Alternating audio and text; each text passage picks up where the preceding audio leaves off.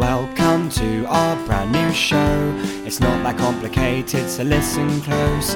We'll go through IMDb, reviewing all of Tom Hanks' movies. Hank Spank, Hank Spank, Hank Spank, Hank Spank, Hank Spank, Hank Spank, Hank Spank. So, Jamie, uh, I think we need to get this out of the way. What is your relationship with Mister Rogers? Um,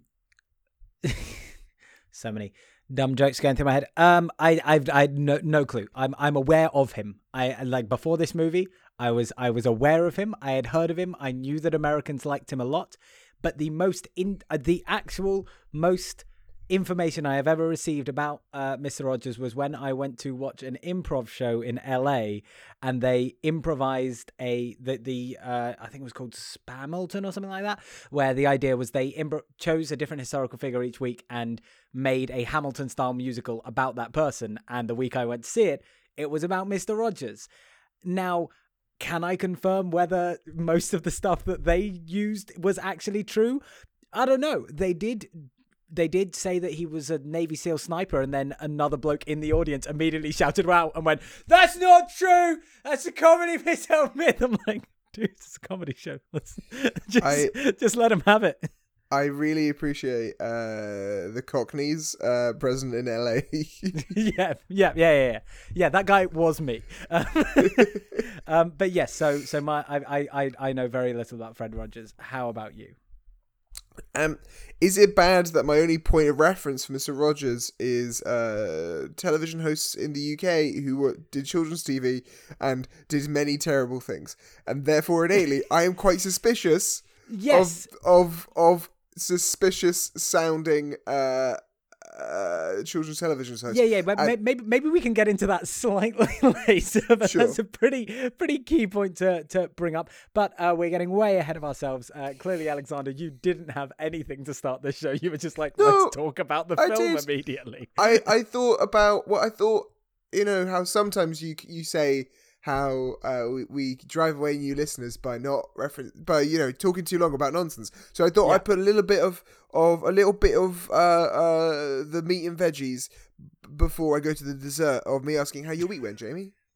Uh, No, who are we? the What do we do? Al, the show hasn't Who started yet. Goodness Well, gracious. it has started. I am talking. Hello and welcome to Hanks Bank, the show where we chronologically review Tom Hanks' entire IMDb. I'm Jamie Loxon, and with me, as always, is my co-host Al Gillespie. Say hello, Al. Bonjour. my my week's fine. I'm very tired. I have to be up very early tomorrow morning, um, and I'm super because I have to drive to St Albans for some work. Um, so. I'm, uh, yeah, I bad week. How's your week? Oh yeah, we went. Uh, we're in London. We went into tier two lockdown now. So uh, the technically the government says I can't see my girlfriend. You know, it's all going really well over here. How's Canada? Canada's good. Canada's good. Vancouver's not having a second lockdown. Uh, Toronto and Montreal are, but they're on a different coast, Jamie. That's the difference between distance wise. I think the same distance between you and Toronto is the difference between me and Toronto. Uh, so you know, so the We're doing likelihood of either of us catching coronavirus from uh, Toronto is pretty low. pretty low. Yeah, don't have to worry about that uh, transatlantic spread, my friend. Uh, no, it's it's going good in Vancouver. I'm going out for dinner tonight. That will be nice. Dinner's always fun. Oh, you're allowed Um, outside. That's fun.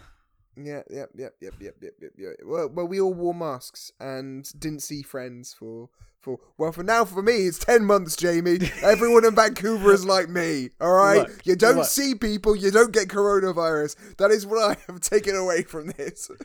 Look, I I know I very much would have predicted that uh, you know you shouldn't have moved to Canada and it was a bad choice, Mm, but I do feel a little bit bad that it's come a little bit more true than I would have expected. Oh, oh, I I deeply believe, Jamie. It's not just because you may have predicted it. It's because you put a curse on me. All right.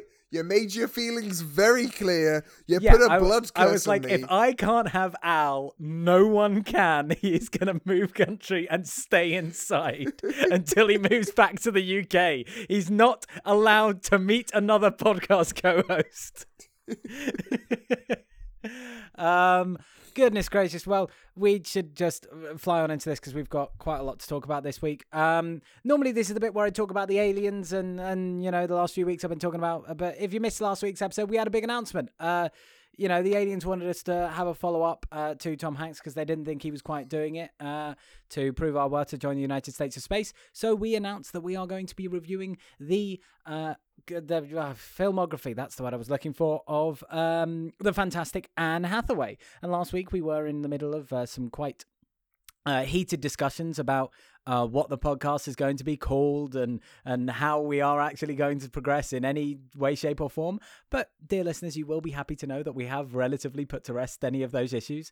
Uh, we have uh, got a new logo, uh, basically ready to go. Uh, we are working on uh, adjusting our theme song. Uh, so it's all all coming together. We're, we're not like Yeah. Brexit. Like originally, our plan seemed to be Uh, just to run down the deadline until by default we carried on being Hanks Bank. Yeah, that was 100%. What I like is that um, I, uh, like Britain, took a uh, radical negotiating tactic of being like, I don't mind if we keep the same thing. I'm not going to lose this argument. and uh, Jamie, uh, like a weaker willed version of the EU caves. Uh, so it's, it's all good.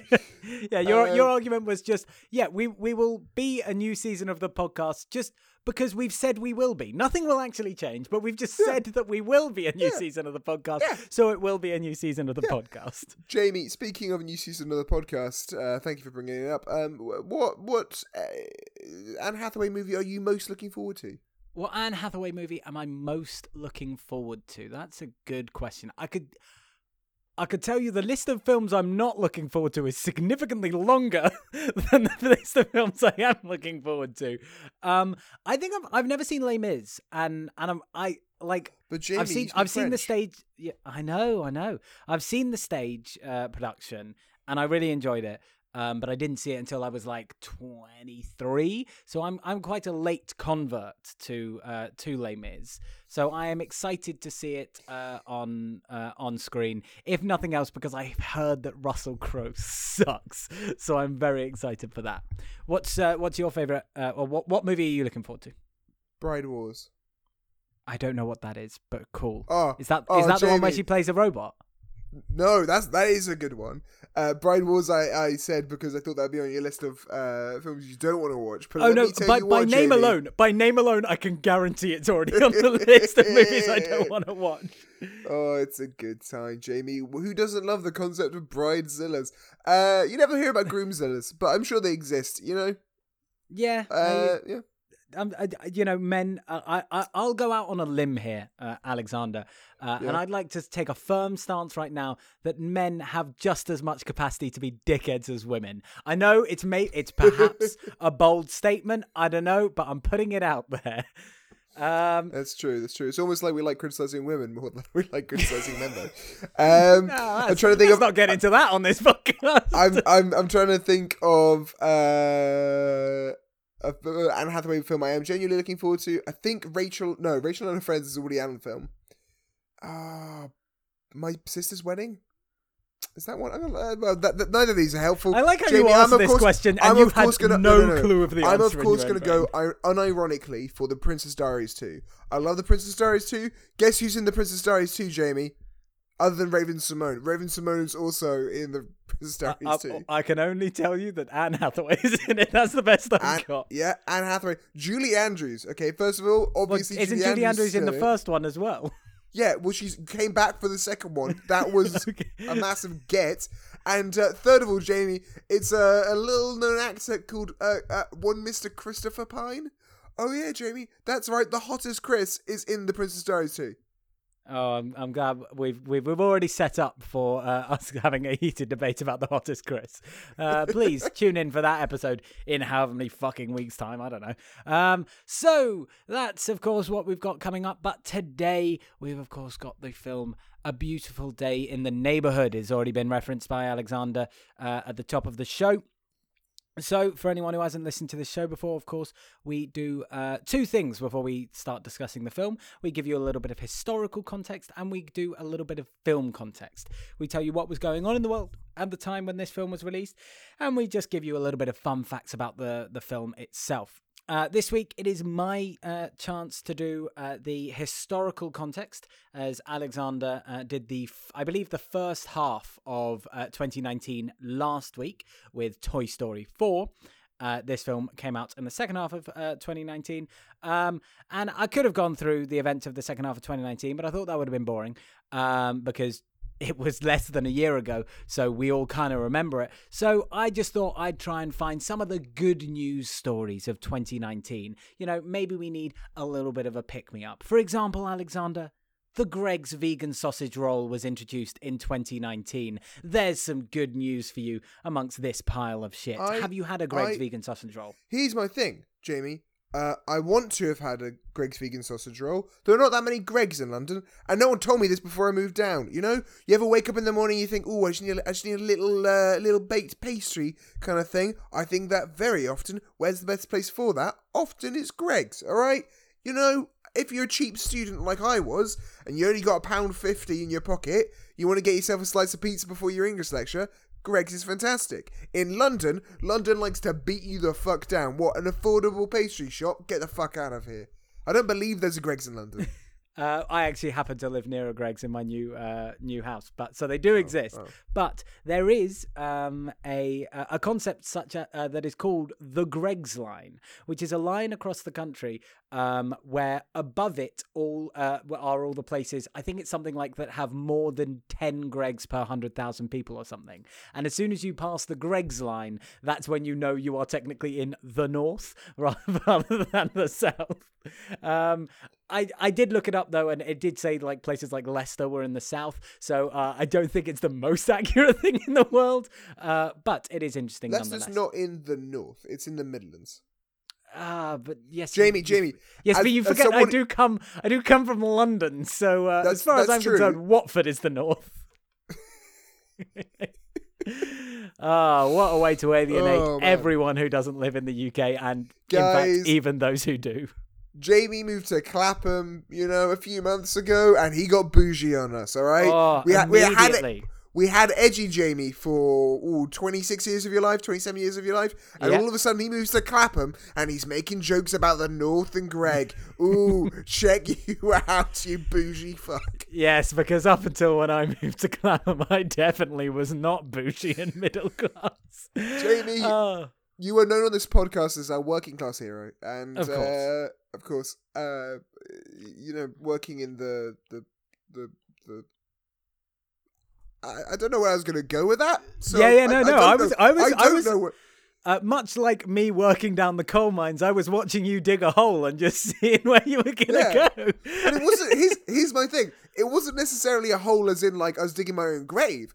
I was just. Gen- Did you ever do this with a joke where you're just genuinely digging a hole and you're like, I don't know where this goes, and then you really don't know where the joke goes, and then you're just there in a hole, and like you're like, you're, you're oh, like, oh, there's there's gonna be a punchline down here somewhere. Yeah, if I just not. keep talking, And eventually I'll not get to the funny bit. It's not like normally where you dig a hole and then you realize this is an offensive hole.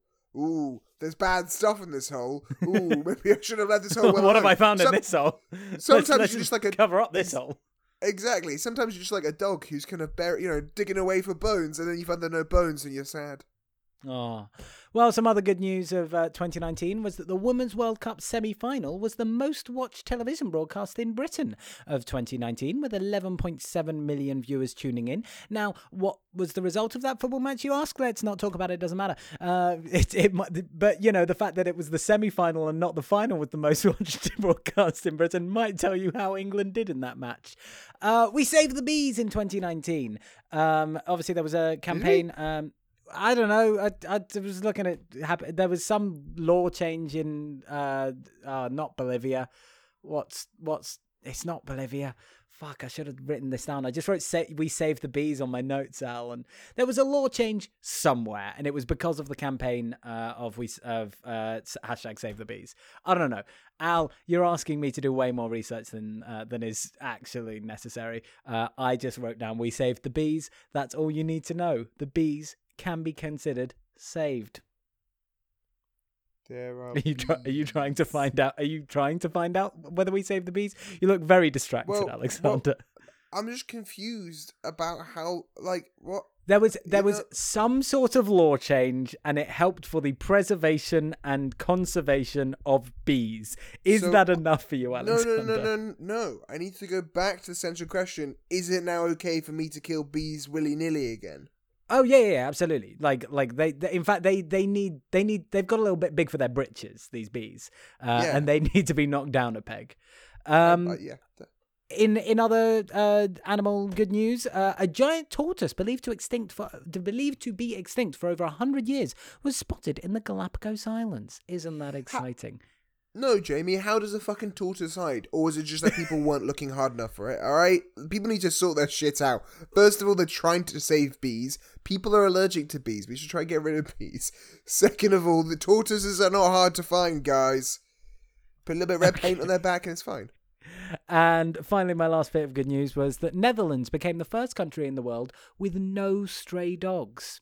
Now, Alexander, you may be questioning how the hell do you even measure or figure that out, or know that no other countries in the world happen to have no stray dogs. I'm fairly sure there's quite a lot of countries in the world with no stray dogs, but apparently, according to this news story, Netherlands laid claim to being the only country in the first country in the world to have no stray dogs.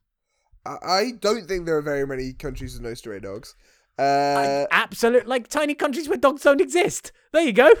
what country does dogs not exist, Jamie? What? The North Pole? That's not a country, Jamie. Uh, you just got played. Uh, no, like, well, Galapagos Islands isn't a isn't a country, but I don't know, like tiny island nations. Tuvalu. I reckon there are no dogs on Tuvalu. You reckon there are zero dogs? I reckon there. I, I I reckon there are zero dogs on Tuvalu. I don't I don't know where Tuvalu is, but I'm gonna Google. Neither do I, but I've watched a lot of Pointless, and it comes up as a as a low scoring answer a lot of the time on all of the qu- questions about countries. Um, oh, oh, oh, oh! You can take dogs on holiday to take with you to Tuvalu. Also, but, Tuvalu, that, but, that, Jamie but if you took is a dog on holiday Jamie, to Tuvalu, uh, it wouldn't be a stray Jamie, dog. to bring it back. Uh, Tuvalu, guess what, Jamie, is part of the Netherlands. Oh shit! Fuck. oh, anyway. That's all my good news uh, for for this week, Alexander. So, what can you tell me about a beautiful day in the neighborhood? Oh, actually, before we do that, let's let's do a short uh, plot summary, um, which I think this week should. Normally, we struggle with this to get this concise. I think I can do this relatively easily. Uh, it is a semi biopic of uh, Fred Rogers, uh, a kids TV show host in the United States, but it is actually mainly about a man who uh, has recently reconnected with his father, having had a terrible relationship. He punches him while he's at his sister's wedding, and the film is all about how Mr. Rogers is being interviewed by him, and slowly Mr. Rogers helps him learn to love again. Deal with his anger. Deal with his anger. Yes, deal with the- his anger. Yeah. Sure, It- that. th- there we go.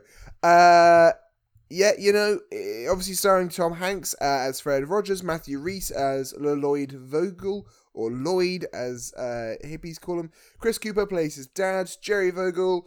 Uh, and outside of that, it's not really a star-studded cast. I mean, there are good actors in it. Uh, Susan uh, Kelechi Watson plays Andrea Vogel. Maureen Plunkett plays Joanne Rogers. But not a big cast like we've seen in some of the more recent Tom Hanks movies, which uh, tend to be a little bit punchier. We're back to the good old hologram for the king days. That's right, Jamie. I'm looking forward to days where he makes weird films like that again. Made on a budget of $25 million. Uh, a box office of over $68 million, uh, the film was a uh, you know a decent financial success. Uh, Tom Hanks' performance in particular was singled out by many as that one of their top 10 performances of the year, so that was last year, 2019. Uh, yeah, he got Tom Hanks- nominated for Best Supporting Actor, did he not? Uh, not at the Oscars, I believe. Did he? I Yes, think he, he got did. nominated. Did he? Yes, he uh, lost to Brad Pitt uh, in uh, Once Upon a Time in Hollywood. Um, Yes, he was indeed. Uh, he was. Yes, he did indeed. Uh, to be honest, uh, sure. Well, what do you think of? Uh, have you seen um Once Upon a Once Time in Upon a Hollywood? Time. Yes. Uh, no, I think Brad Pitt fully deserved that. Uh, I I loved his performance in Once Upon a Time in Hollywood. I think Brad Pitt. What, what did fuck? What did we watch Brad Pitt in the other day that we thought he was really good at? Sorry, I'm talking to my girlfriend who's on the other side of the room. We had this conversation recently where I said that Brad. What? do you like? uh, my uh, girlfriend uh, reminded me by saying, "Do you like dags?" Uh, and it was, it was Snatch. Snatch was the film uh, that made me remember Ah, that yes. Brad Brad Pitt is a phenomenal actor that is too attractive for his own good.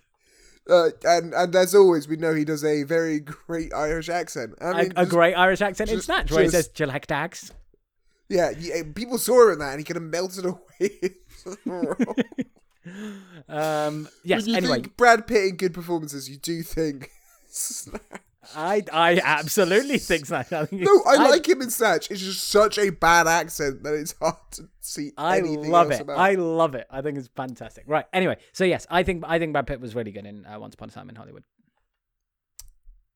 Aye. Um. So the film script uh, started off in uh on the uh blacklist uh until it was picked up by Sony, who then bought the rights to um the story by Esquire.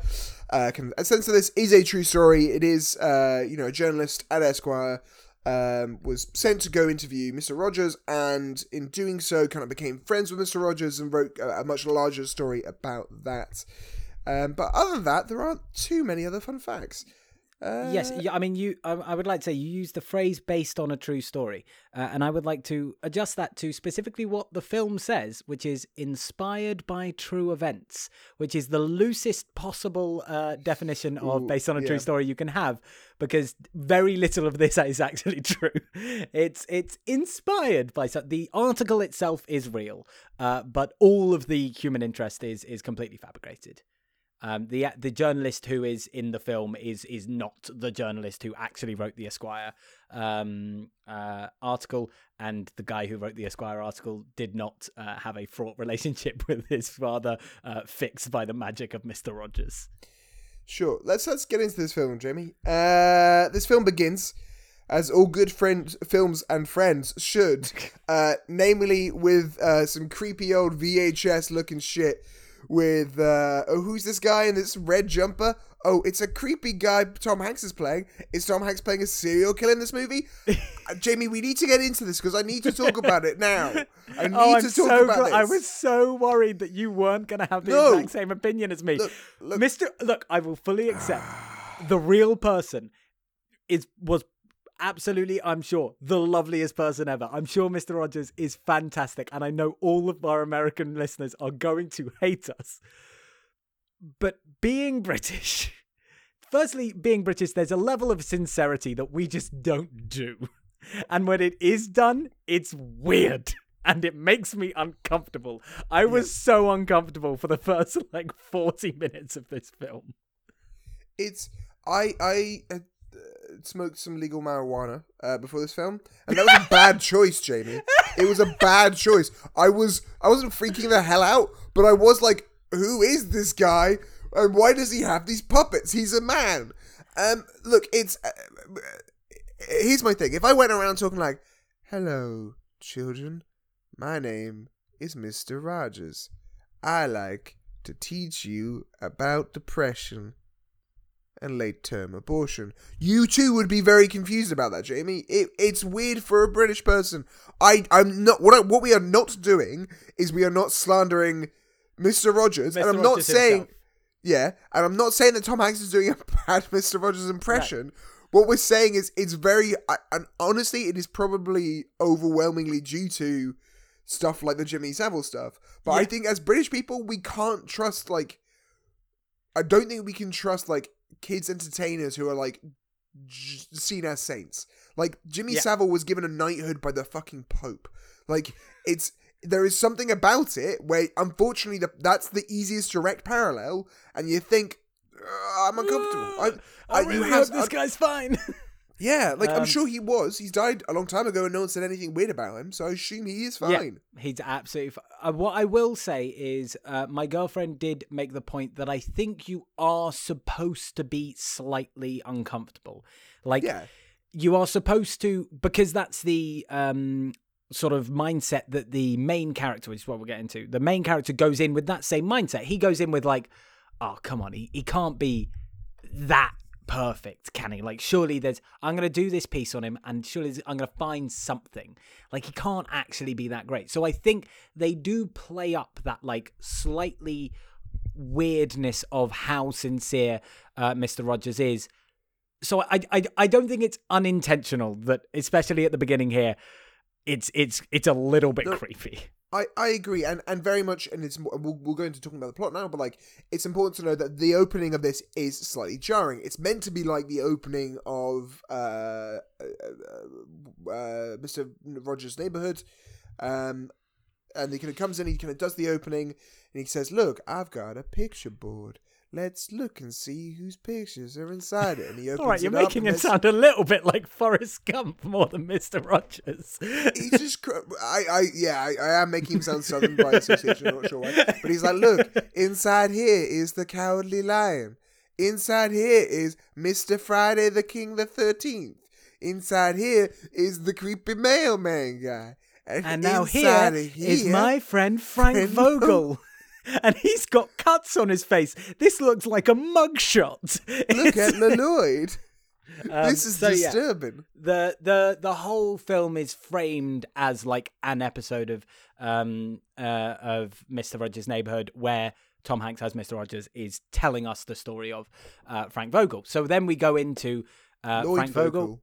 Lloyd Vogel, fuck, Frank's his dad, isn't it? Um, no something. maybe i think he's no his don't know. dad's jerry Who's I don't know. Frank? Fra- who the fuck's I don't know. I don't know, Al. I'm really Al. This is like our 90th episode. Have you not learned that I'm really bad at remembering characters' names?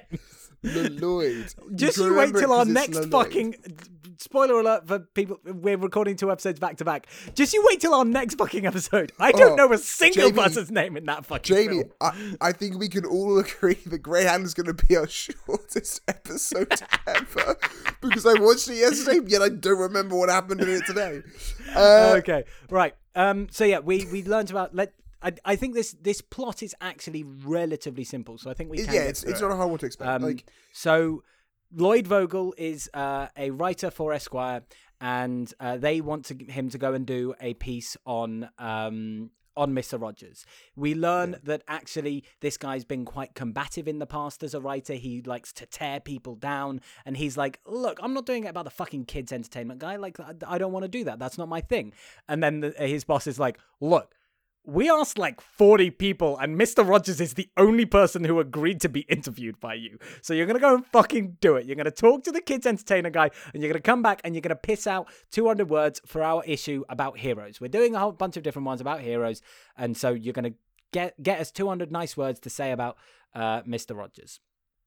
Uh, and it's he's like, cool. that Lloyd's Yep. also just had a baby, and his face Yes. is punched up because he punched his dad, and then he got punched up by a bunch of uh, Yes, Jersey I, goons. I can't remember exactly whether it's done by a flashback or whether it's it's told, but at some point we learned that he went to his sister's wedding, her sister's third wedding, uh, and before he goes to the wedding, we are warned uh, by his, well, he is warned, and we are warned by his partner that uh, his dad is going to be there, and it's become very clear that he hasn't seen his dad for a very long time. Um, his dad uh, at the wedding gets drunk and sings a song. He seems relatively innocuous, but uh, you know the the Nah, he seems sleazy as shit. Like, he, he- like a li- yeah, he's just he's he just seems a- sleazy. He comes round to see them afterwards. yes, like after singing the song and getting drunk, and it's like it's fine, but like you can tell Lloyd Lloyd's getting a ringing in his ears. You can tell he's mad, and it's a lot of this film's about anger because he's getting a wee ringing in his ears when he looks at his dad, and Yeah. eventually his uh, dad comes to uh, see him and his wife and his baby, and so he says he goes, "So who's this?" And he go Lloyd goes, "Well, this is my wife and my baby." Uh, I didn't tell you about their existence because I wish you were dead. And he's like, "Why don't we talk?" You know, and then he's the like, "No, of us dull." bitch, whoop-pow!" and fucking No, no, punches no. him in the face. specifically he punches him because um uh, he says a bunch of sexist stuff about the guy's wife. Uh lloyd's like uh, i am a modern man. I am not okay with you objectifying my uh, or, or or being sexist to my wife. Uh he's like ah whatever.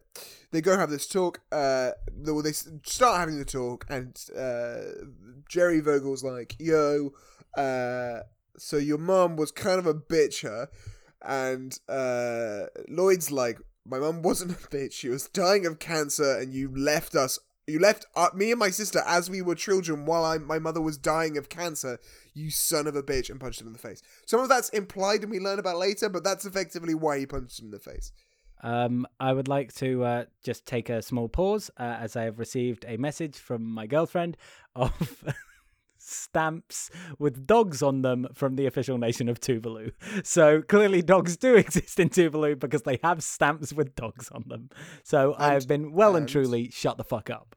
Clearly, they are also uh, no strays because, uh, well, actually, I guess that, no, yeah, clearly there are no strays there because it's part of the Netherlands. So I guess we're both Yeah. right. Yep. Um, so yeah, he's got uh, a big old no- uh, noggin injury. He keeps telling people it's from a softball injury. Um, and he arrives on set, and there's Mr. Rogers. Uh, and Mr. Rogers is staring at a child. Um, He's talking to a child. He's he- talking to yes, a child. Yes, he's talking to a child. He's not just sitting in his like dressing room Okay, yes, staring at a child.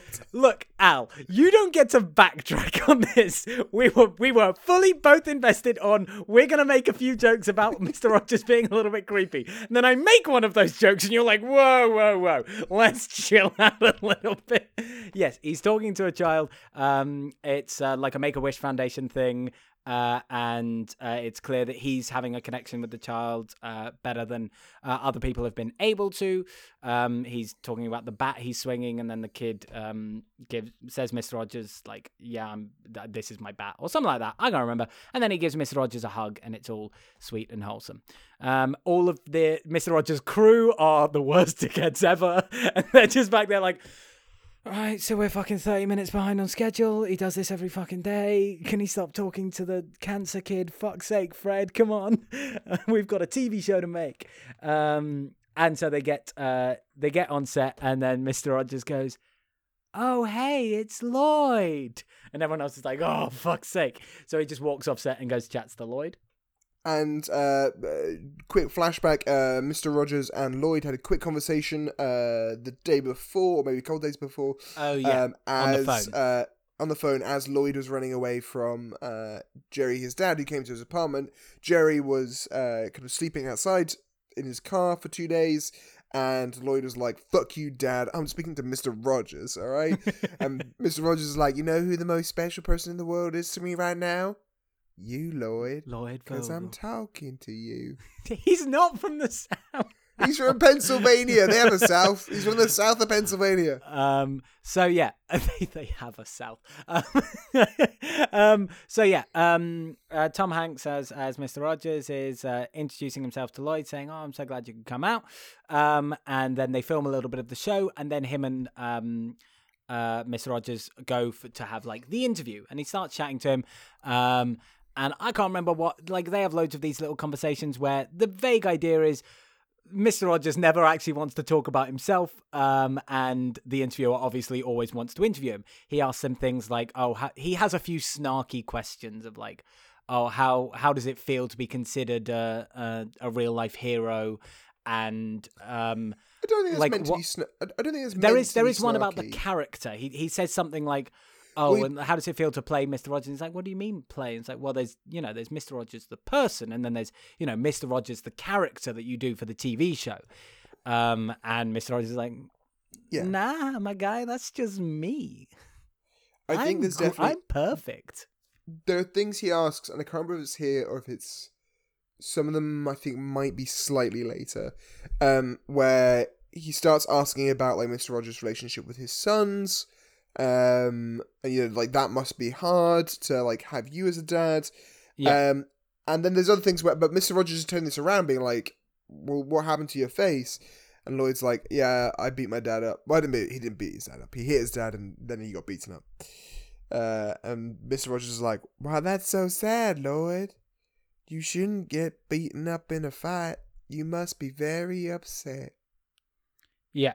Anger. Um, there's, there's, yeah, he's he's like the most perfect person ever. Like you said that thing about um how he says that it must have been hard to have Mister Rogers as a dad. His response to that is, you know what?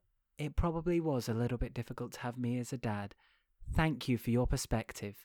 I'm like, this guy's being a dick to you, and uh, so yeah, he's he's he's he's the most perfect human being ever.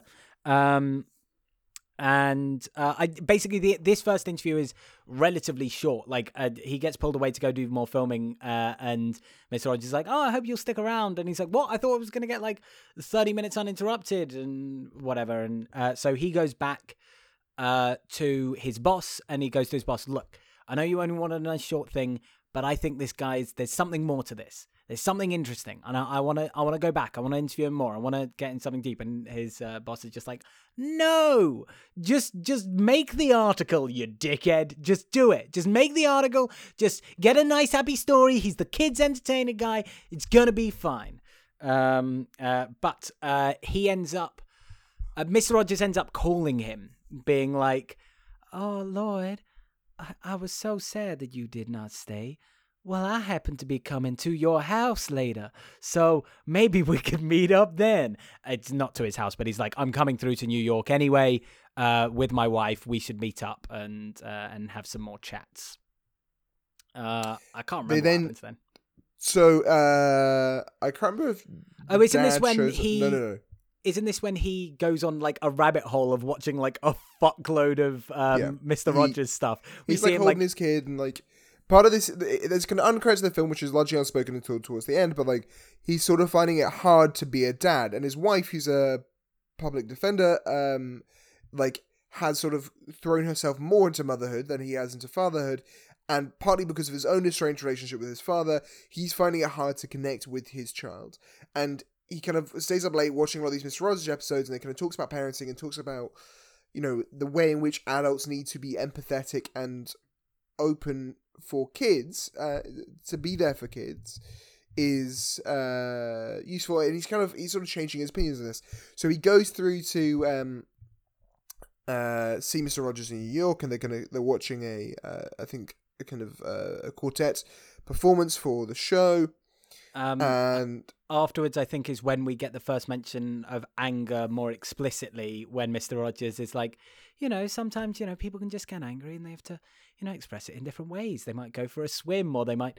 You know, bang on the low keys of a piano, and then for Yeah. like a minute, Tom Hanks is just going, bum bum bum bum, and then the guy goes, "Okay, well, I was I was trying to talk to you about bum bum bum bum," and he's just pretending to play the piano, which is quite good fun. I think it's then when just in in the middle of a conversation. I don't know uh, if you've ever been in a conversation like this, Al, but my favorite part of every single conversation is when the guy just goes. Would you like to meet my friends? And then brings My out a bunch friends. of puppets.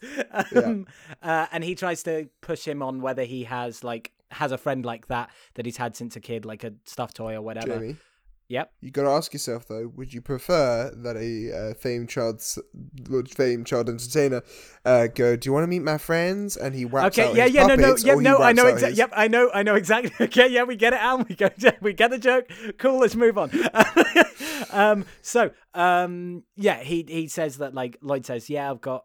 Yeah, I had an old rabbit, but whatever. Um, and then Fred really tries to push him on the old rabbit, and Lloyd just gets angry and leaves. Um, for the first, it, it we haven't really touched it. For the first, uh, around about three quarters of this film, Lloyd is a dick. He's just an angry dick the whole time. Like, and it's obviously because of his unresolved anger issues, but it's just really hard to watch a guy just be a I- dick the entire time. Here's the thing: I I felt slightly different. I felt a bit more empathetic to the character.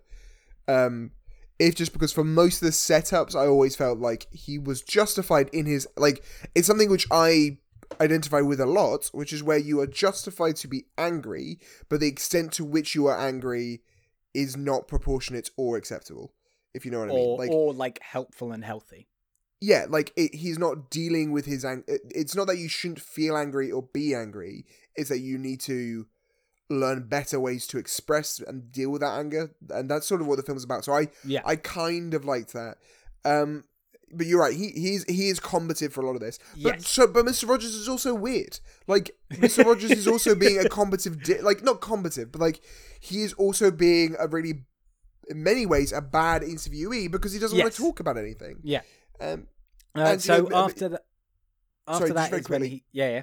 There's the one insight which I do like, which is where he says, um, Lloyd goes, you know, you, you kind of did the show from like 69 to 72, and then you stopped for six years and then you came back. Why did you come back? Money, you bored? And he went, well, no, I, I stopped, uh, you know, as my kids became uh, teenagers, to spend more time with them. And then kind of once they were teenagers, I realized there was more to talk about. That like, Yeah. there yeah, he says like I felt childhood." like we told an older stories about childhood, and then as his kids get older, And he then- realizes there's more to say. it's also that uh, Lloyd in this whole conversation as well. Lloyd and the thing which leads up to the uh, da da da conversation, bit of the conversation, is um, Lloyd asks, uh, you know, a, a lot of people come and like unburden to you, and you have to spend a lot of time with really sick kids and all this. Does that make you angry? Like, does this feel like a burden to you? And Mr. Rogers is like, well, everyone has, like, there is no life without suffering. Everyone has pain in their life. And he goes, sure, but like, is that a burden to you? And Mr. Rogers won't say that, but it's the unspoken thing in the conversation that yes, it does. It does weigh a toll on his soul. Yeah. Um, but it's a, a toll he's happy to pay. Yeah. Um, Um, he gets back uh, to his house after that interview, um, and his dad is there with his wife. Uh, so his dad is there with Lloyd's wife and child, and also his new wife that Lloyd has never met.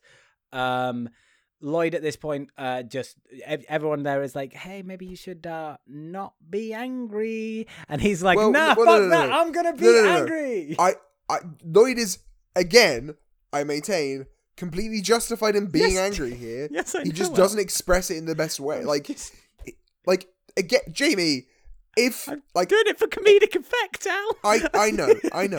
But if if someone like abandoned my mother dying of chemo at 13 and abandoned me while she was dying, as and this is basically what was expressed in the scene. The dad comes, the dad's being a dick, and Lloyd won't speak to him. And he said, you know, I came to, uh, I just kind of use this as ruse to introduce you to, uh, you know, my wife. To which Lloyd's like, cool, what's your name? She's like, Mariana. And he's like, all right, Mariana, I'm Lloyd. Fuck off. yeah, we have met. Yeah, You and Jerry's like, "Oh, don't be a dick, option. you, don't be a dick, you prick." And he's like, "Oh, maybe a dick." Uh, uh, Mariana, do you know that he left my mother while she was dying of cancer? And uh, she's like, "Uh," and he's like, "Yeah, uh, guess what? Uh, you know they say people go peacefully. Uh, mum just died screaming, and Yeah, eventually God, she screamed so, so much she passed out."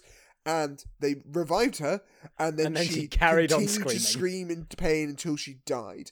And Yeah. then we had to organize the funeral. We had to put her body in the ground, and then we were left alone by your shitty ass. And you know what? Maybe when you're dying and old, you don't get to be forgiven just because of that. All right? And the dad proceeds to have like a stroke.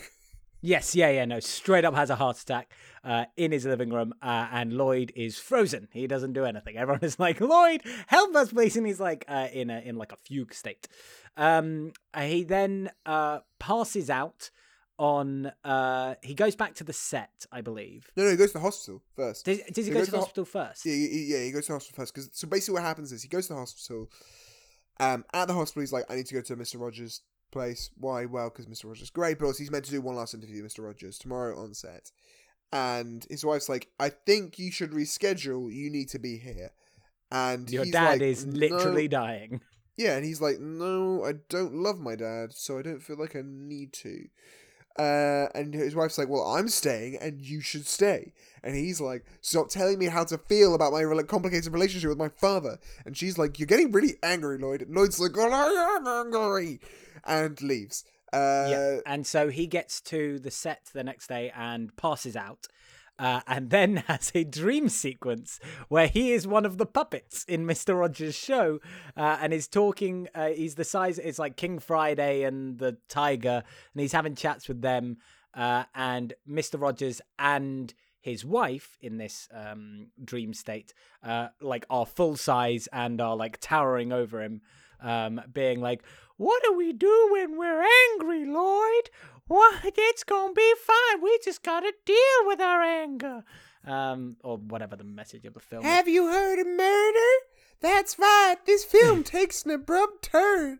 As it turns out, Lloyd finds all the bodies in the basement as the good investigative journalist as he is. Um, so he wakes up from his uh, scary dream, and Mr. Rogers and his wife have taken them back to his house. Um, uh, he has a little chat with Mr. Rogers' uh, wife, who's just like, "Yeah, you know, like he's he's not a saint. Like he has he has his temper, but you know he he has his ways of dealing with it. He writes letters to people. He's been doing that for thirty years, and he sometimes just goes and hits pianos and stuff. Um, and uh, Fred Rogers takes him to a restaurant for the for a very bold scene that happens. Um, I don't know if you remember this scene, Alexander. I'd hope you do. Yeah. Uh, where um, Mr. Rogers uh, is speaking to Lloyd, and he uh, says, uh, "Would you? We'd, I'd like you to spend a minute thinking about the people who loved you into being, um, and just take a minute." Uh, and then everything falls silent, and and Tom Hanks stares at you for a minute. Uh, now, I'm sure this was a very powerful moment for uh, other people, uh, but I was just lost in Tom Hanks' eyes. I got too distracted. I was not thinking about the people who love me into being. I just was just staring at old Tom Hanks and his beautiful, beautiful eyes. Um, but it, to be fair, is quite a bold moment, and uh, I think works quite well. Um, the the sort of forcing the characters and thus the audience also to reflect on the same thing at the same time. Sure. As with much of this film, I think it is enhanced by and possibly dependent on a pre-existing relationship with Mr. with Rogers. Mr. Rogers. Absolutely, one hundred percent. That's why I felt I was just looking at Tom Hanks and I enjoyed it. Yeah. Um, I'll talk. Uh, yeah, we'll we'll loop back around. Remind me to think about uh, to talk about the casting of Tom Hanks uh, as Sure. Mr. Rogers because I find It- it interesting. He gets Um, back to uh, his wife, and he has a conversation with his wife where he kind of talks in more detail, and like he kind of expresses, "Look, I." His wife's pissed, obviously, and he's like, "Look, I get angry when I get scared, and I don't want to do that because what I want is you and my kid, and like I clearly need to find a better way of expressing my anger and my fear." And I'm sorry that like my relationship with my dad is screwed up. What I really care about, which is my relationship with you guys right now. Do you still love me? I love you lots. And he cries, and she cries, Yes, and and and and he has had his big turn, and thus we enter the last third of the film. Um, if you if you had no clue where this uh, film was going, you need to watch more movies because this is a, a very obvious uh, ending to this film. Um, he then goes no, back no, to J- Jamie. Jamie, the obvious ending to this film is he walks into a room, finds that Mr. Rogers has a human skin of human suit of skin, and that he is the final piece of the human suit of skin. That is the only logical Yes, conclusion the, to the, the beginning the of this second, film. The second most obvious ending to this film. Um, he uh, goes back to um, visit his dad. Uh, his dad, he learns, is dying. Uh, that's why he's trying to reconnect with him. Um, what? What? A, a story about a dad and the son who have got misconnected, but then the dad's dying, so they have to reconnect. I've never seen this film before. Anyway, um, so they reconnect, um, and I would like to talk to you about what happened in, in one scene. So he's he's uh, literally on his deathbed for a few like days, but they're you know reconnecting and um they're watching sports and they you, you have that like awkward thing of where he's like oh do you want to have a whiskey? And it's like oh I don't drink whiskey. Well, why don't you have a beer? And it's like I don't want a beer. Just have a beer. I'll have okay I'll have a beer. Well don't have a beer if it will make me happy. Just have a beer if you want a beer. Um but uh later it's like deep in the night he's uh looked at Lloyd has uh woken up to look after his kid and uh his dad's there and he's still awake as well and they start to have a, a bit of a chat and you know they finally make a whiskey. Uh, and and at this point uh, my girlfriend turned to me and uh, and she said oh you okay? I said what? And she said oh you made a, a little sad noise. And, she, and i went what? And she went yeah. You went oh and i just looked at her and we both realized that she had mi- mistaken me farting for a sad noise coming out of my mouth. And it might have really undercut the seriousness of the scene going on as we're desperately trying not to laugh because my mum is also in the room and we can't explain why we found this scene about a man and his dying dad reconnecting so goddamn funny. Um, but yeah, that was my experience of this scene. Um, did, did you have any particular experience with that scene or should we just move on? did you did you fart during No, that I- scene? Surprisingly, I didn't fart in that scene or any scenes in this film. I, I held it in like an adult. Uh, and then I went outside and I exploded because I held in too many farts. Uh, Oh goodness. Um, so anyway, so, yeah, so, Lloyd, Lloyd, uh, the kind of two things which happen. One is that Lloyd uh, writes uh, the article for the uh, es- for es- not the Esquire for Esquire. And It what was originally supposed words. to He writes ten thousand words. there you go. Four hundred Uh, to ten everyone loves it. It's going to be the cover story.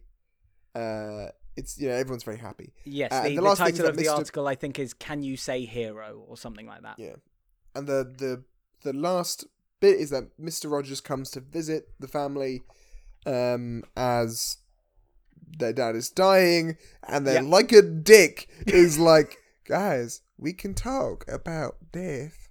Death is natural and therefore Yeah, explainable. uh, he says uh, he says I "Oh, should know. we we like to make death unmentionable but death is mentionable and anything that is mentionable is manageable. Sounds like a thing uh, serial killer would say, doesn't it, Jamie? um and then mr rogers um gives gives jerry the fucking kiss of death. Um, he leans into his ear and says die let me suck out your essence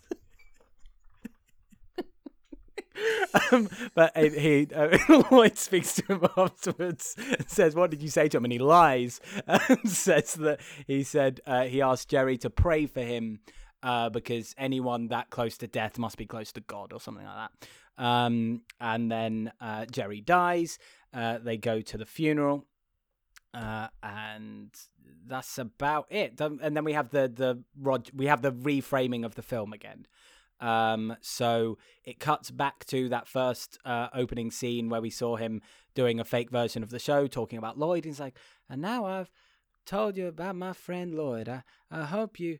There's there's no one in the world like you, Lloyd, and and blah, blah. and then he sings the closing theme, uh, and he walks off the set, and he goes and he uh, sits down at a piano. Everyone else is leaving, and uh, he sits down, and then bum bum bum bum.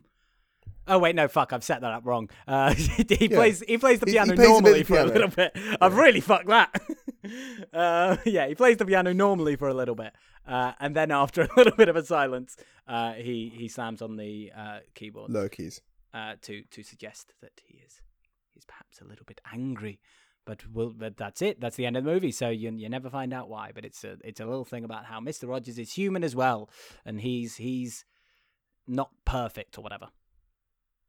And he Let's has talk about ways of dealing film. with his anger. Yeah, this film. Um, yeah, I think we've we've sort of touched on it already. Uh, a a pre, uh, a presupposed uh, or pre, whatever, having a, a pre-established. Thank you, a pre-established relationship uh, with uh, Mr. Rogers is going to help your experience of this film significantly. Uh, I think there's probably I can't I don't have the uh, the box office here, but I imagine uh, it probably did a lot more uh, in the United uh, in the United States. In fact, there you go. I've got it in front of me. Uh, 61 million of its 68 million worldwide um, box office Yeah. was in the United States and Canada. This film does not translate as well to Britain when you firstly don't have Mr. Rogers as like a concept and also when the British people are just significantly more cynical and less sincere and have a questionable relationship with children's entertainers in general. I here's my thing is that like I do think it's of the it's it's of the British disposition at least in terms of how we like our art that like genuine emotion needs to be couched in some form of sarcasm or irony and you can get you can get to the genuine emotion but it, it it's like the sun you shouldn't look at it for too long right like Yeah. that that having sincerity for too much it will blind you in if you live in the UK and that is very much a problem I think with watching this in that like he feels like Santa Claus like like he feels Yeah. like Santa but he's not Santa and therefore the the best part of the film is the end which I think Yeah. is they kind of touch on something which is in that one moment they humanize him I think more than they do for the rest of the movie Yeah. and I think that's kind of the point. But again, if you don't have some degree of residual love for the character, you're sort of just like, well, like I, I don't quite get it. I, I don't quite get it because he sounds like Michael Jackson. He sounds like he's doing a Michael Jackson thing. Like he talks like this in a little bit too high voice and he goes, Lord, I love you. And like that's You, creepy. you are annoying so many of our American listeners right No, now. but like, and but he, he- okay, he, here's the for our American listeners. Here's the comparison, right?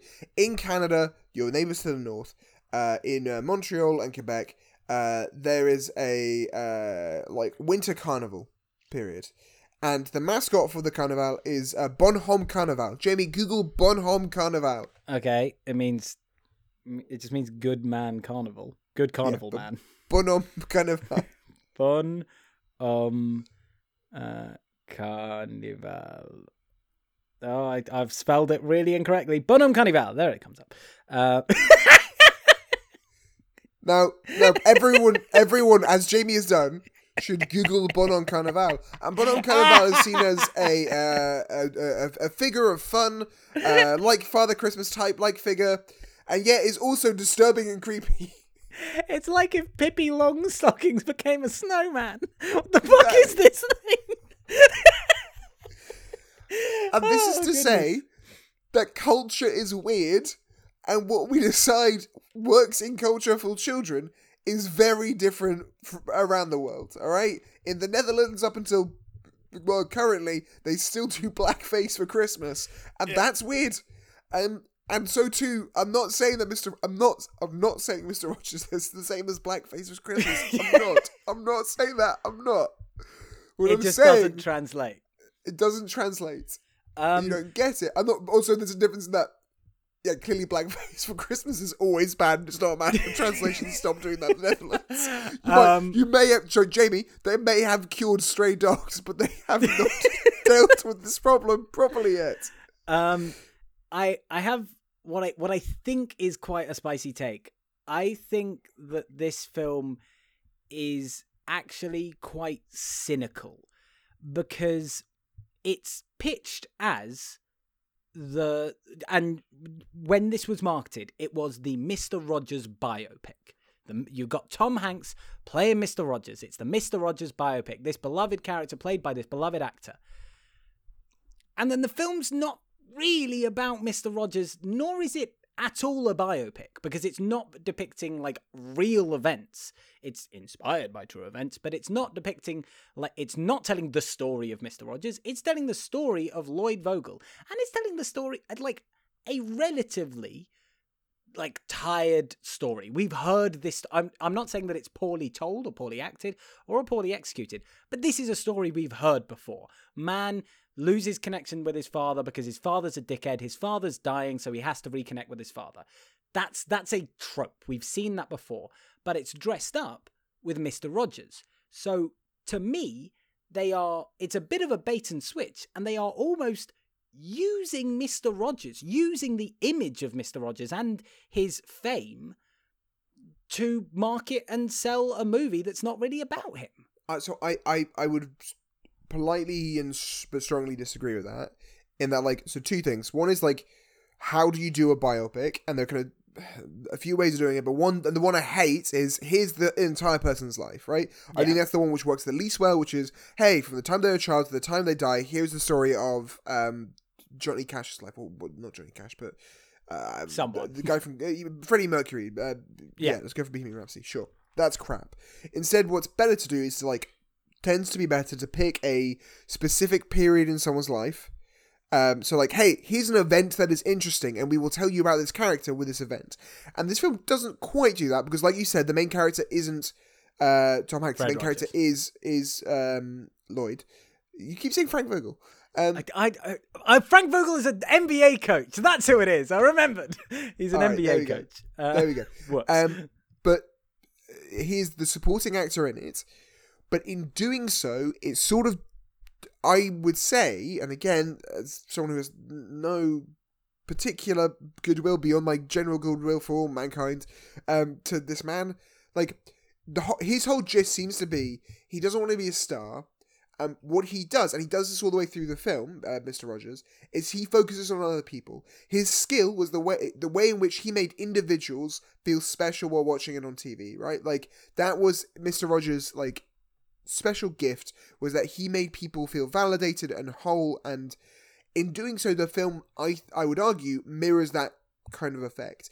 That because Mr. Rogers himself focused on other people more so than himself, it focus it it mirrors the same kind of structure in order not necessarily to talk to us about Mr. Rogers, but to talk to us about the impact of Mr. Rogers, the, his impact, his legacy, his like they it tries to create a more diegetic effect of watching his show then more so than it wants to just tell you his story because he was seemingly he was a private person and that that wasn't what he was interested in and therefore in keeping with his spirit to be like Mr. Rogers did blow and then shot off Osama bin Laden's head would be a bit aggressive all right Well, that You would know? also just be lying, Alexander. I'm I'm not suggesting that the alternative to this is just making up more cool events for for an extremely boring man.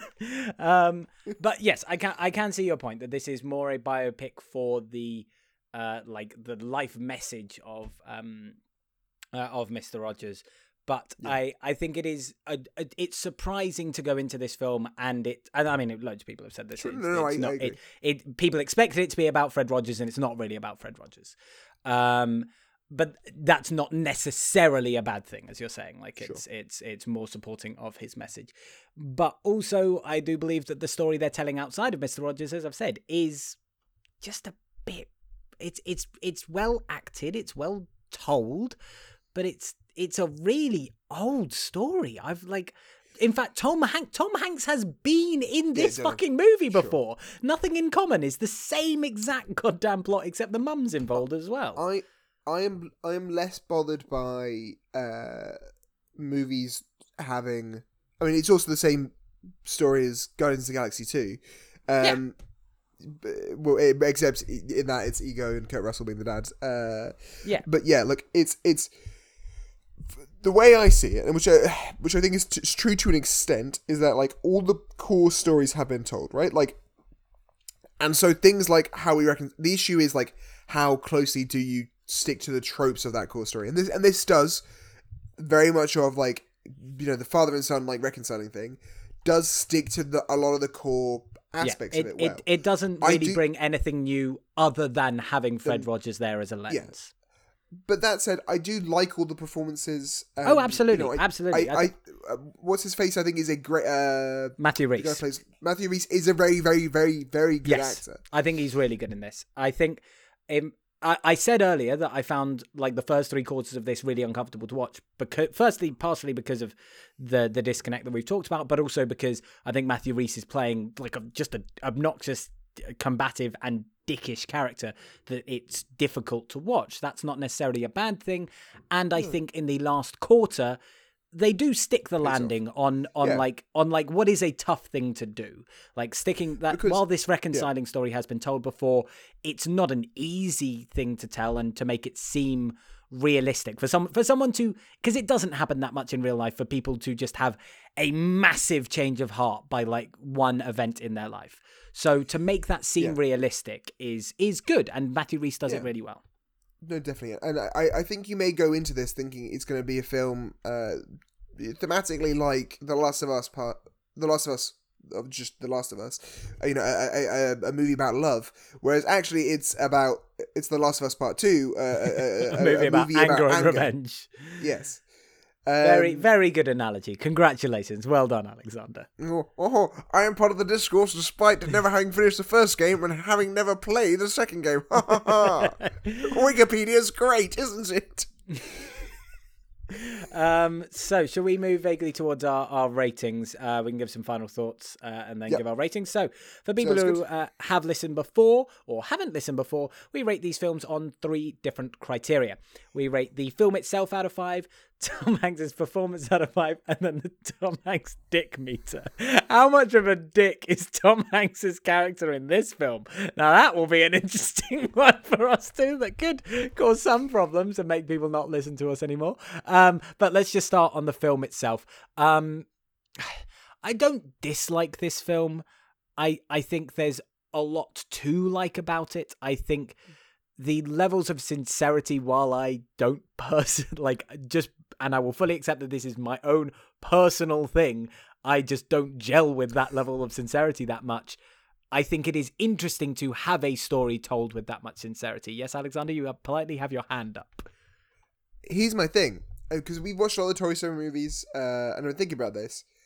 Do you think there is something different to it when it is a film specifically aimed to kids? Because Toy Story is very sincere, and a lot of the Pixar movies are very sincere. Um, but you don't necessarily have a problem with that sincerity. Do you think it is that because the sincerity is aimed towards adults? Yes, perhaps. I don't know.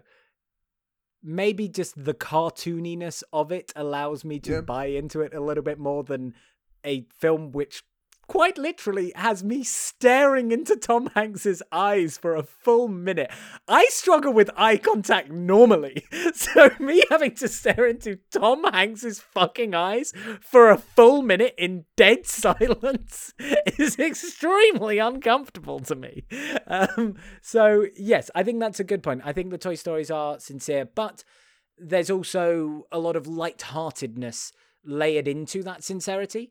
Um, so yeah, Yeah. for whatever reason, it does work better in in those sorts of movies. And I'm not saying that I don't ever like any sincere films, um, but I do struggle to connect to them uh, more, especially as we said, with the lack of connection to Mister Rogers. Guys, Um, I, I, can, I can tell from first-hand experience that uh, anytime Jamie tells someone he loves them, he does so with air quotes. All right, he's got to got to got to keep that level of sincerity nice and proper. Right, he's like, "I really love you," just the little air bunnies. It's great. Um, yeah, so I, I, th- this is a perfectly well made film. I really like that this film is short. Uh, it's a, Yep. it's a strong like hour forty five. Fantastic. Don't need to drag it out too much. While it's not uh, reinventing any of the formula, it is hitting a lot of the beats of that formula really well. I think I'll give it a three. I, I, I, it's definitely not I think it's more than a three, but No, I don't think it's look- any less than a three. Here's my thing: Is it a well-made film? Yes. Do I, for the most part, even if I don't necessarily like the all the parts of the story, do I like the script? Yeah, I think the script's good too. I think it's good dialogue. Do I like all the acting? Yeah. This got a lot of flaws when it came out, and I can understand that. I, I can very much understand that from an American perspective, and even from a British perspective, it is a well-made thing. It, you know, it's an interesting thing made well. But to the question of would I ever want to watch it again? No. Would I recommend it to people under, you know, with a couple questions beforehand? It would be qualified. Do you like Mr. Rogers? Yes, watch this film. Um, do you like good? Are, are you motivated to watch a movie solely by good Tom Hanks performance? Well, if so, then may, maybe I would say you should watch this. But if not, then you know it's a three. It, it it's it's good. It's not bad. It's good. Um, so you just talked about uh, Tom Hanks' performance, so let's move on to that. Um, so uh, yeah, I wanted to talk about the casting of Tom Hanks in this because I find it interesting. I I was trying to think of another example of a film where a really high-profile actor plays another relatively uh, what's the word? What's the word for uh, contemporary, really high-profile person? Because to me, it was a little bit odd that everyone knows what Tom Hanks looks like. And even if you don't really know Mr. Rogers, I know what he looks like. So I'm very familiar with both Tom Hanks and Mr. Rogers. So as soon as he comes on screen, I am very immediately aware that that's Tom Hanks and not Mr. Rogers. Like, Sure. Um, I'm going to give some aggressively so. examples. Sully. Oh, but Sully, how did you know? Were you aggressively aware of what Sully looked like? Like Sully, Sully is not. Sully is nowhere near the level of. No, like, I, I, uh, or or Mandela Long Walk to Freedom, like the the Nelson Mandela movie with Idris Elba. Like, um, the I yes, I that's a fair one. I I get it, but for me, and this might be because of my background in the theater, uh, but like I I don't particularly care whether or not actors look much like the character they are playing. Um, Yeah, I I just I just found it. It was it was exclusively just because I I felt it was like such a high profile actor and such a high profile person. Like there was a disconnect there. Having said that, my second point to that is I actually don't think anyone except for Tom Hanks. I think Tom Hanks is the only person in the world that could play this role. Because instead of going for someone who really looked like Mr. Rogers, they went for Yeah. basically the only actor who has the same gravitas and level of stature and level of love that Yeah. Mr. Rogers has.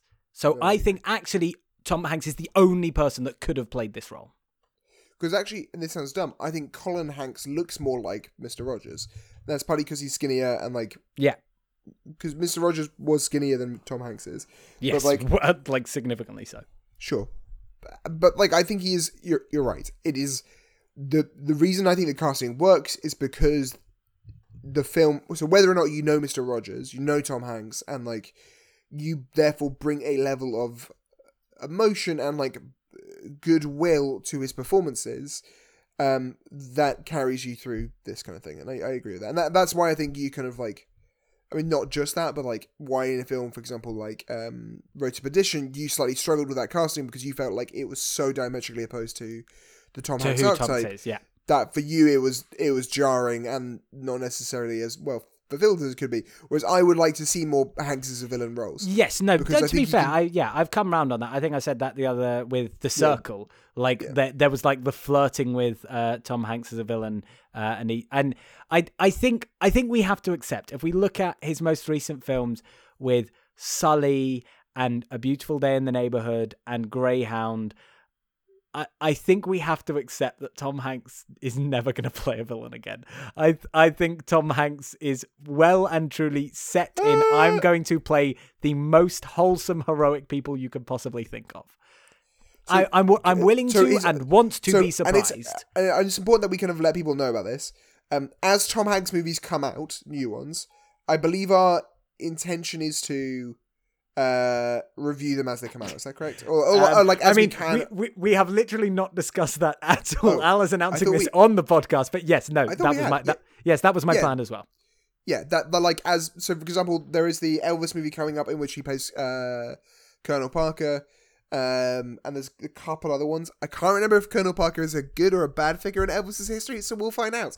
I'm looking forward to that film because it's a Baz Luhrmann movie, and dear God, do I want to see Tom Hanks in a Baz Luhrmann film? Well, did That they is gonna be did they have they even fun time. returned to filming? Because that was the one they were filming Uh, when when he got coronavirus. Yeah, Um, and they were filming in Australia or New Zealand. Australia. Australia. So I can't imagine they've been allowed back there. Um, so I don't know. Yeah, it'll be interesting to see uh, if and when that comes out. He supposedly has another one uh, called News of the World that is coming out in 2020, supposedly, but I haven't heard anything about it. Um, so, Mm, but yes, as as they come out, we will uh, we will uh, attempt to as best as possible. I don't know how I'm gonna fucking do it. You can go to the cinema, I can't. What- I'm not gonna risk this, my Jamie. life to go I'll go to the fucking cinema watch a Tom Hanks stream... movie. Well, then I'll do it it. and You can ask me. me questions about it. all Oh, brilliant! Oh, that's that. Yeah, we know those have always been our best episodes. The one where I haven't, ones where I haven't watched the fucking film. Um. Anyway, uh. So yeah, it will be interesting to see whether he does return to potentially playing some more villains. I would like him to play more villains. Um. I th- I think that as I say, this is he's the only per- actor in the world that could play this role. But also, it's like it's such a fucking Tom Hanks role. I'm a bit bored. Um. So it, he does it very well. He does exactly what you need him to. Uh, I I absolutely hated staring him in the eyes for t- for a minute. I'll give him a four. I'll give him a five. I think it was a good performance. I think it was worthy of the. It was a weak year last year at the Oscars for Best Supporting Male Actor, especially because none of the guys. Anthony Hopkins also nominated. I can't remember what for, but last he was- year, yeah, he was. uh, It, it was for some film that I'd never fucking heard of. But um, maybe, maybe. I look. Here's my thing. Last year, like most of the best performances weren't in. Like, I I'm still annoyed that Parasite wasn't nominated for like Best Actor or Best Supporting Actor because I I do think there were a couple of actors in that who should have been nominated and possibly should have won. Uh, and let's me forget, Joker won Best Actor. So clearly the Um, Oscars know jack shit. uh, Tom so Hanks is Tom Hanks was up against Brad Pitt in Once Upon a Time in Hollywood, who won. Anthony Yeah. Hopkins in The Two Popes, uh, and Oh, Al Pacino and Joe Pesci both for The Irishman. Ugh, ugh, ugh. They could have done a better best supporting actor category there. I think I think it was I think he was definitely worthy of being nominated for a Golden Globe. You know, like maybe not an Oscar, but sure. I think it's five. I think it's a good performance. Um, again, I I like I love the ending of the film. I'm not sure that's necessarily a performance thing, but I like it. The question Yes, then goes the to ending is Jamie is is of course the Tom Hanks thirst meter. How thirsty Oh, is Tom Hanks for that? Oh, third d- Oscar? oh, fuck yeah, Jesus Christ! He is drowning in this film. He was desperate for an Oscar in this. That's why he thought, fuck it, I'll go for a supporting actor role. I've, I've been trying to get those best actor and they're not coming in. I'll someone is gonna give me a best supporting actor. I'm Tom fucking Hanks. Give me a best supporting actor. Uh, and like, he didn't get it. like me, he is still salty that he didn't win for Captain Phillips, and uh, you know this bullshit continues. All right, guys, give Tom And- Hanks an Oscar so he can play a villain. And he was so sad that he didn't win in Captain Phillips. He made the whole fucking film again, but more boring in Greyhound. Um, look forward to us talking about that next week. Um, uh, so yeah, uh, uh, what? And the uh, the Tom Hanks dick meter, the Tom Hanks dick meter. How much? I'll let you go first. How much of a dick is Tom Hanks's character in this film? Um, one, uh, you know, obviously he's the living saint. He doesn't like that term, but sure. Uh, but at the same time, he did uh, snort those lines of cocaine and blow off Osama bin Laden's head at the same time, and I think he should have done that sober. So you know, one. Um, I'm gonna give him a strong two. I think he's really mean to, to Lloyd Vogel. Is just trying to do his job. He's just desperately trying to interview the guy. Um, and yeah, fine, he does fix his life, but you know he does give his dad the kiss of death. So that's a strong two for me. um, and is this movie going in your Hanks bank? No. No, I was I was I was hesitant about whether it was going to go in my Hanks bank, and then the fact that you've also really not enjoyed it that much has very much Well, it- cemented I, my opinion. thing. I, I think we're both whining about it a bit. I think we both. It's a fine film. It's Yes, not a yeah, bad I film. didn't- I think we did enjoyed it enough.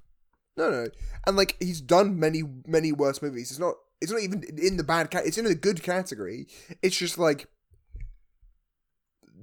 nothing in it connected with me. Like, like Yeah. uh, nothing in it connected. and with me. and you except know for the except for the last shot, and then I, I love that last shot, but other than that, Yeah. that's about it. And you know the the aliens they they have absolutely no conception of who Mr. Rogers is. So if we showed this to them, they'd be like, "Who the fuck is this weirdo?"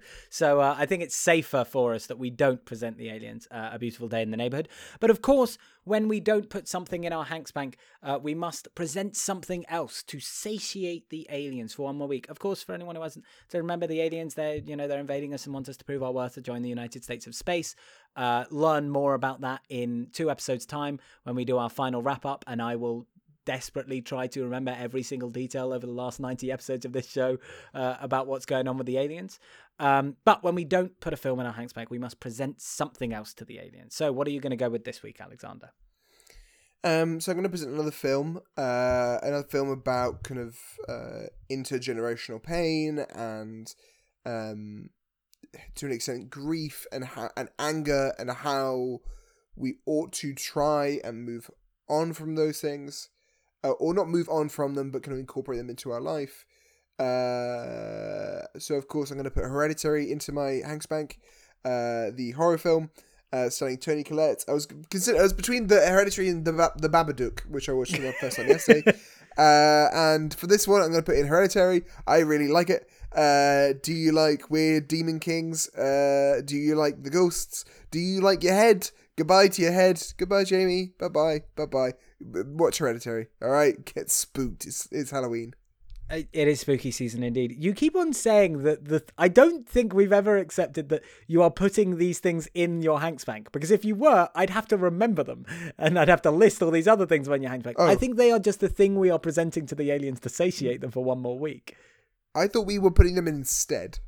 No, no, I, I, cli- well, my understanding would be then that our Hanks bank, it's called a Hanks bank, Alexander. It would be filled with like, Well, Jamie, like fried Jamie, chicken like four times. Origin- originally, I was trying to make the name more of a broader concept so we could use it for multiple seasons, but that's been shut down. So maybe I'll put it in my blanks bank. All right, I'm gonna Oh, stick it in the blanks spoilers! bank. Spoilers, It's the- Alexander! Spoilers! We haven't said the revealed- name! We've yeah, we, said the we have not. We have not revealed that yet. Just that beep, just beep that out. Beep that out. No, put it's a fine. beep in. No, it's fine. There you go. There you go. No, you've you've given you've given a morsel. You've given Put a, a treat to our uh, to our dear listeners about what our podcast is going to be called. But we haven't yet revealed what we are going to call the season about Anne Hathaway. Dude, Um, last week we said what originally was going to be the name of the season. We've changed that since. Okay. Yes, I know, we did have say last week that it was when there's a will, there's Anne Hathaway. Did I say that? Okay. Well, uh, it's no longer that anymore. This podcast is losing its identity by the second.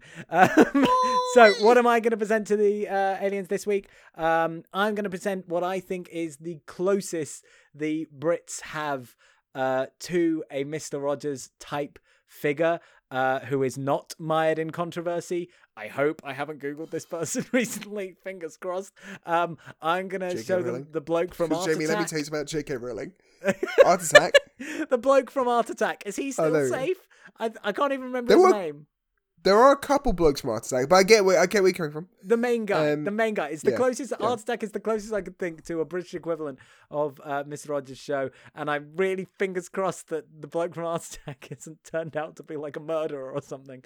Um, so yeah, I'm gonna I'm gonna present that to uh, the aliens and the baby Yodas this week, and we're gonna make like a like a big collage, but it's gonna be upside down, and you're not gonna realize what it is until the last 2nd It's gonna be great fun. And and me and the rest of the baby Yodas are just gonna cut off all your heads.